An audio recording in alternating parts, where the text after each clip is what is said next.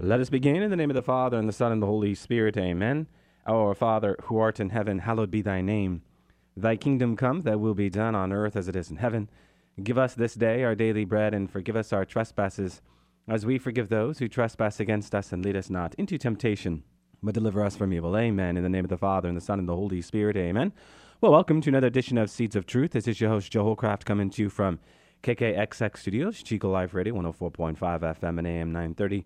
It is great to be with you another Monday evening where we continue our reflections into Paul's second letter to the Church of Corinth, right? Last week, we wrapped up our 51 episode study on Paul's first letter to the Church of Corinth.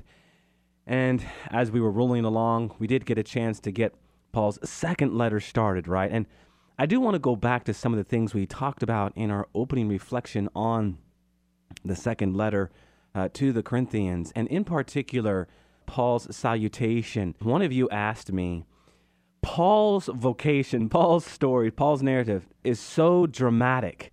I mean, can it really be applied to us? And yes, absolutely, sure.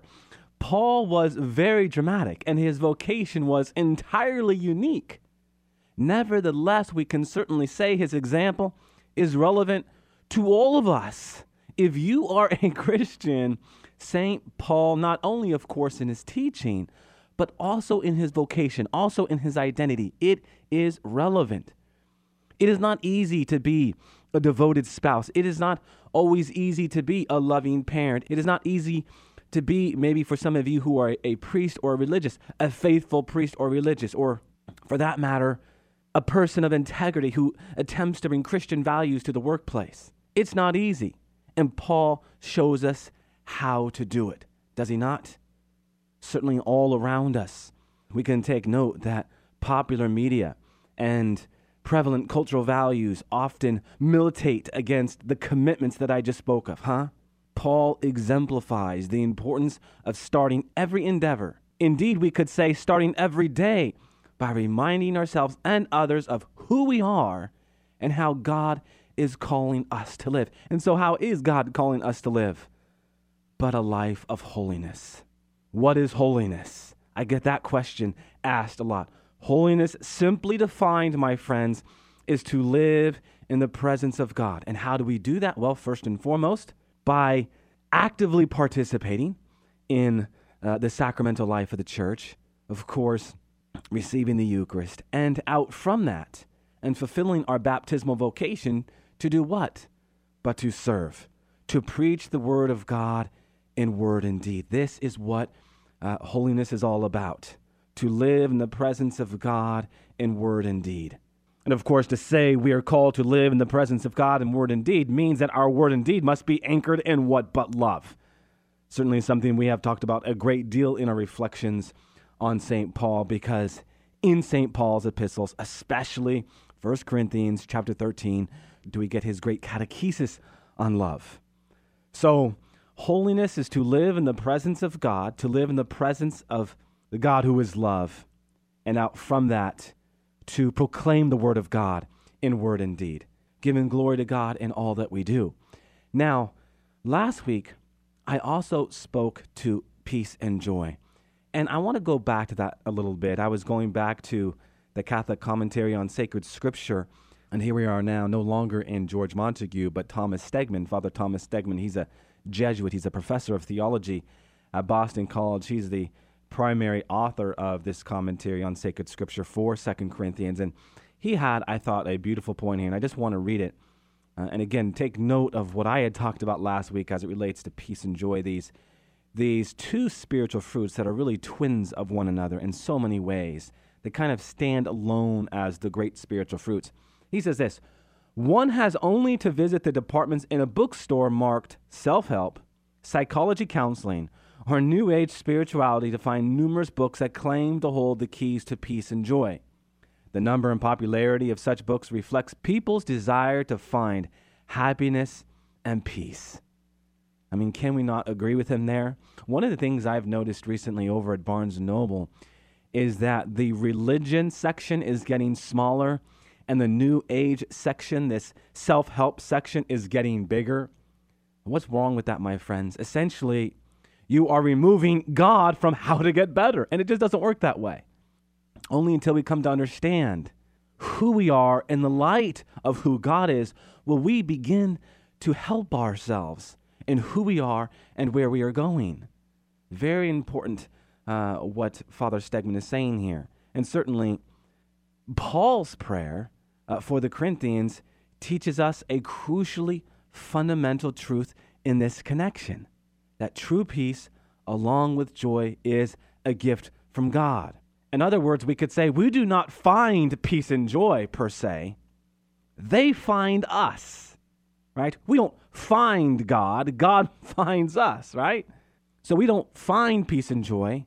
Peace and joy find us, but they only find us when we open ourselves to receive God's grace and, of course, live according to His plan. Indeed, when we talk about peace and joy, we are talking about two of those great spiritual fruits. I was just talking about holiness to live in the presence of God. Well, if you're living in the presence of God, then you're living in the Spirit of God. And if you're living in the Spirit of God, then you will be abiding in these great fruits, right? These great fruits of peace and joy. Okay, so very important. I know we got through verses 1 to 7 last week, but I did want to tidy up a few pieces, uh, especially as you sent me a few questions. All right, let us now go back to Second Corinthians, and I will go ahead and read, let's see here, verses 8 to 11. So if you have your Bibles out there, if you want to turn to the second letter of St. Paul to Corinthians, to the Corinthians, and I will go ahead and read verses 8 to 11, some very, very important verses here. For we do not want you to be ignorant, brethren, of the affliction we experienced in Asia for we were so utterly, unbearably crushed that we despaired of life itself. Why we felt that we had received the sentence of death, but that was to make us rely not on ourselves, but on God, who raises the dead. He delivered us from so deadly a peril, and he will deliver us. On him we have set our hope that he will deliver us again. You also must help us by prayer, so that many will give thanks on our behalf for the blessing granted us in answer to many prayers. All right, so some important verses there. What can we say? Well, for starters, we have to appreciate these opening words. We do not want you to be unaware. This phrase uh, serves to convey the importance of what follows as Paul begins to inform the Corinthians about something they do not yet know. And what is it they don't know? His afflictions. Now, we have talked about this to some degree um, because he has spoken of his afflictions, but he wants to let them know about another affliction for a particular reason. So he discloses an affliction that came to him in the province of Asia. Now, Asia was a Roman province that lay east of Corinth, right across the Aegean Sea, in what is now what we know Western Turkey. Its capital was what? Ephesus, huh? Ephesus. So we know from Acts 19 that Paul ministered there for over two years after he had founded the community in Corinth. So the affliction was so severe that he was, what did he say, utterly weighed down beyond his strength, so that he despaired even of life itself. The situation was so desperate that Paul felt as if he had been given a sentence of death. And be rest assured, my friends, St. Paul is not speaking lightly here. He's not embellishing in untruth. No, he's speaking plainly and certainly truthfully. Now, the essential purpose of Paul's disclosure is found in verse 9. 2 Corinthians chapter 1 verse 9 as he reveals what he learned from the aftermath of his affliction that he might trust not in himself but of God. Now this is a very important point and one that I have spoken to in different contexts even last week in our special topic Thursday where we treated Elijah I was talking about this need to be present, how God works in our life that we might trust more in Him. Now, what did we learn last week in our reflection on Elijah? Well, recall what took place in the aftermath of Elijah's brilliant victory over Jezebel, where soon after, Elijah receives a message from Jezebel telling him of her murderous intentions. And it is there where we read Elijah was what? Afraid. Afraid. So Elijah flees south into the wilderness of the desert, and it is there where we discover his mood is one of defeat and desolation, to the point where he actually wants to die. In 1 Corinthians chapter 19, verse 4, we read this It is enough now, O Lord, take away my life, for I am no better than my ancestors. Elijah is about as low as he can be, and it is precisely then that God rides in and comes to his aid. What is going on here, my friends? Well, what is St. Paul talking about? When our ego is riding high, confident in its own power and resourcefulness, it rarely reaches out to who but God. But when our ego is knocked around, when our ego is uh, wounded, when our ego is powerless, it is then that God rides in. This is why St. Paul says what he says, especially not only in this verse, but also when he boasts in his weakness. Essentially, my friends, when we feel powerful, we keep God at bay. We keep God at arm's distance. But when we feel powerless, we open the door to his knocking. Remember, God is the one who initiates, God is the protagonist.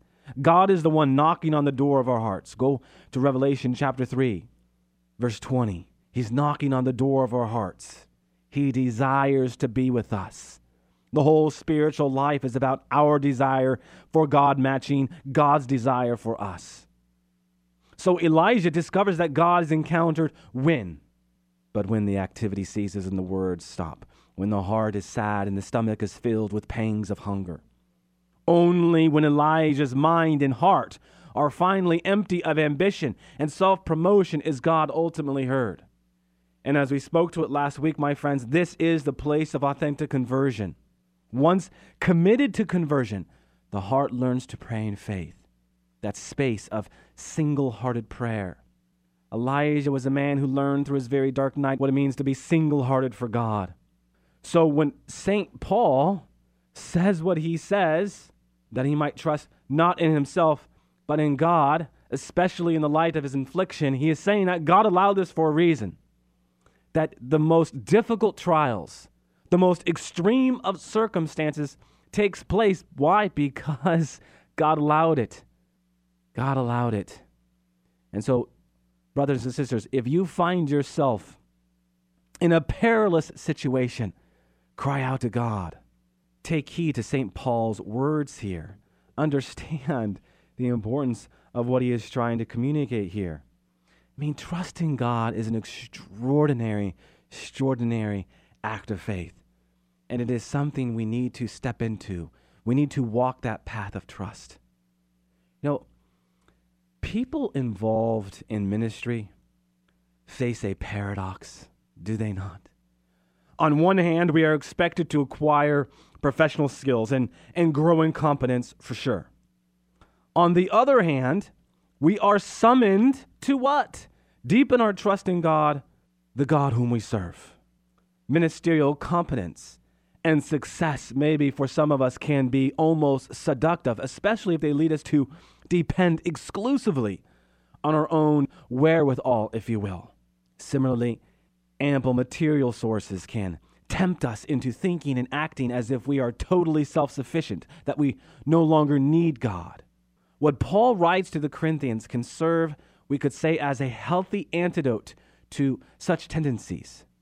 It is always important to humbly recall our experiences of struggle, our experiences of failure, and even sometimes maybe our experience of uh, despair in order to remind ourselves that we need to place our reliance and trust in God. And remember, my friends, it is God who has blessed us with the talents and abilities that we have. When we say that we are created in the image and likeness of God, that means everything has been created in the image and likeness of God. All that we are has been created in the image and likeness of God, which includes, of course, our talents, the capabilities that we have been given. Now, we hone those capabilities, we hone those talents by performing them time and time again, but it is to never lose sight who endowed us with what we can do. So, how about um, verse 11, where Paul asks for help from the Corinthians, huh? The expression, as you help us with prayer, sirs, certainly as an implicit request that they pray for him, right? if not explicit. In light of the preceding verses, Paul is asking them to pray that God continues to rescue them from difficulties and afflictions. We read of Paul encouraging those who he is writing to to pray for him, to pray for his ministry, to pray for his uh, preaching and teaching. Why is he encouraging those who he is writing to to pray for them? If prayer was meaningless, and I'm sure many of us at one time or another have thought that prayer is meaningless, God doesn't answer our prayers. What does God say? Persevere in prayer, huh? So we are called to pray with faith. We are called to pray with patience. God will reveal himself in time. And Paul is aware of this. And again, this is why he encourages others to pray for him. He encourages others to pray for him and his ministry because he believes that his ministry of proclaiming the gospel will result in more and more people praising and thanking God. Brothers and sisters, to neglect prayer is to neglect ministry. So to neglect prayer is to neglect what? Well, what did we just say? The expansion of the kingdom of God, the growth of the body of Christ, right? If it is prayer that is the foundation for what St. Paul is doing in his preaching ministry, then should we not be praying more so that the body of Christ might expand? Should not we be mindful that everything we do in our preaching and teaching, in our going to the poor, should always be rooted in prayer. We have to be present to something. We can do a lot of things. We can preach, we can teach, we can serve the poor. But if we haven't anchored ourselves in prayer, then we haven't anchored ourselves in relationship with God. And if we haven't anchored ourselves in relationship with God, how do we know that what it is we are doing is actually what God wants us to do? Not every good is a willed good. There are a great number of goods, my friends. There could be 10 goods before you.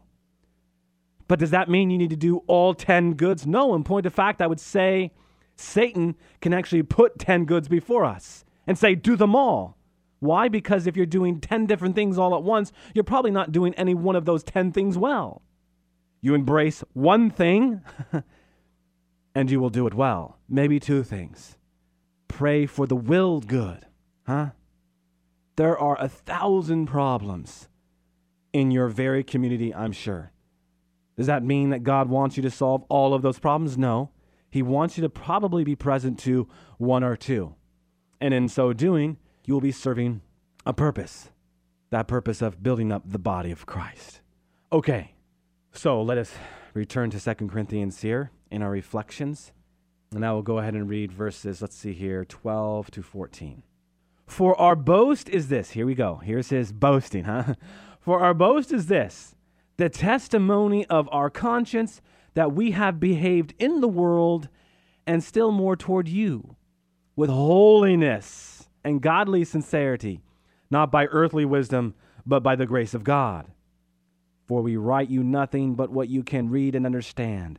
I hope you will understand fully, as you have understood in part that you can be proud of us as we can be of you on the day of the Lord Jesus.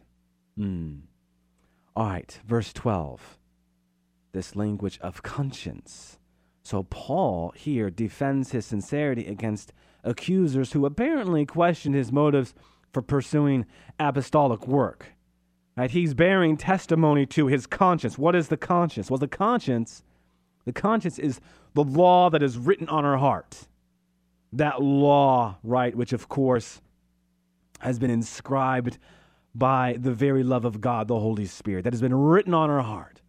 What do we read in Jeremiah chapter 31, verses 31 and following? The only time you hear the mentioning of the new covenant in the old covenant, the New Testament in the Old Testament. Is Jeremiah's great prophecy that when the Messiah comes, the law will no longer be written on stone, but inscribed upon the heart. That we have been given this gift, this gift of adoption, where we are called to cry, Abba, Father. And in so doing, we might enliven what has been inscribed upon our heart. This is what Paul bears testimony to. He doesn't have unholy motives. No, he has pure motives. What did we just talk about? All of the difficulties, all of the afflictions, all of the peril. Why does he talk about this? To get a pat on the back? No, because he wants us to understand that the deeper truth is well, what? When our ego is riding high, we don't see God. We keep God at bay. But when we've been knocked around, we enter into God. When we experience afflictions, we enter into God. And what he wants the Corinthians to see is that he has been busy about one thing Jesus Christ. And everything that he does, he does because he bears testimony to his conscience. You see, Paul's gospel does not stem from some kind of human ingenuity, right? He doesn't preach man's ideas, he preaches God. Paul's gospel is not Roman, it is divine. It comes from God. All right, verse 13. For we write you nothing but what you can read and understand. I hope you will understand fully as you have understood in part. Uh, what's going on there? He is telling them that they have some of the message, and to some extent that can be helpful, but only in light of the whole. The other day, I was cleaning out my kid's closet, and we have a lot of puzzles. As many of you know, I have four kids, ages ranging from 3 to 11, and we have a lot of puzzles. And the puzzle pieces were everywhere. And so part of cleaning out the closet was assigning my kids to a task. Finish all of these puzzles so our puzzles can be organized. And if there were 20 puzzles, 20 puzzles had half of them done. And so we had to look at the pieces and identify what pieces belong to what puzzle by color and design. And so it took them probably an hour to just separate the pieces. And only once they separated the pieces could they begin to put the puzzle back together. And what was interesting is we could do that because we had at least part of the puzzle done but even my youngest, my three year old, had this ambition to complete the puzzle. Why? Because only half of it was done. She wanted to, to see what the whole picture looked like. You see, my friends, what St. Paul is doing here in his second letter to the church of Corinth, as he really is doing in all of his epistles, is completing the puzzle. They have a sense of what the faith is about, but with his robust intellect, he's showing them the complete puzzle you are doing it this way, and some of that is good. You need to do it that way in the light of the whole revelation of Jesus Christ. And this is what will bring you peace and joy. This is what Paul is saying. You know, it's interesting. it was fun to see my kids complete all of these puzzles. There was a sense of accomplishment and even a sense of uh, joy. You know, they had an extra kick in their step. And that's what you have when you, when you finish a task. We, we all have that when you finish any kind of task that you've been given, especially when you have half of a task done. You want to finish. Well, what is the greatest task to finish? But that more holistic understanding of who Jesus is, what he came to establish, and how we are called to live in his presence. Is this not what we have been about here more globally on Seeds of Truth? So, this is a, a very fine point to meditate with because it certainly applies to everything that we do. So in his letter, he wants them to understand. You have a partial understanding. Now I'm giving you the whole understanding. And be rest assured, I'm writing to you so that you may understand. And you will understand by the grace of God. That you can be proud of us as we can be of you on the day of the Lord Jesus. Now, what is this, the day of the Lord Jesus? Well, as the St. Ignatius commentary highlights here, the day in question is the day of judgment, when Christ will scrutinize the thoughts, words, and deeds of all people and nations. Certainly, the day of resurrection, what we have been talking about, oh, for the past four to five months as we've been exploring Paul's letters to the Church of Corinth. All right, I'm looking up at the clock and we are out of time. If you have any questions, comments, observations, please do not hesitate to send your email my way. Um, I have not decided what I'm going to talk about on Thursday for Special Topic Thursday. So while I do have some questions in there, uh, don't hesitate to send me more questions as I'm kind of discerning uh, what question or questions to take up on Thursday. I know a number of you have been responding positively um, and constructively.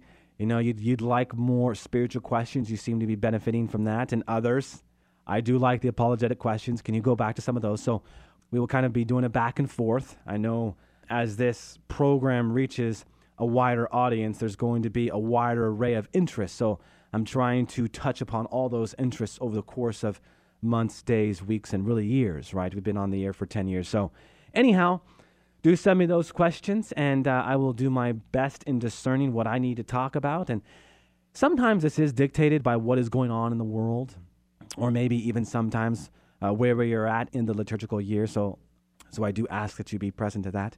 All right, let us close with a word of prayer. In the name of the Father, and the Son, and the Holy Spirit. Amen. Good and gracious God, we do just give you special thanks and praise for the gift of another evening. An evening that you have given us to reflect into your inspired word. Heavenly Father, give us the grace to integrate what you have inspired in these pages that we might become the best version of who you are calling us to be. And we pray through the intercession of Mary, Hail Mary, full of grace, the Lord is with thee. Blessed art thou among women, and blessed is the fruit of thy womb, Jesus. Holy Mary, Mother of God, pray for us sinners, now and at the hour of our death. Amen. And God bless you.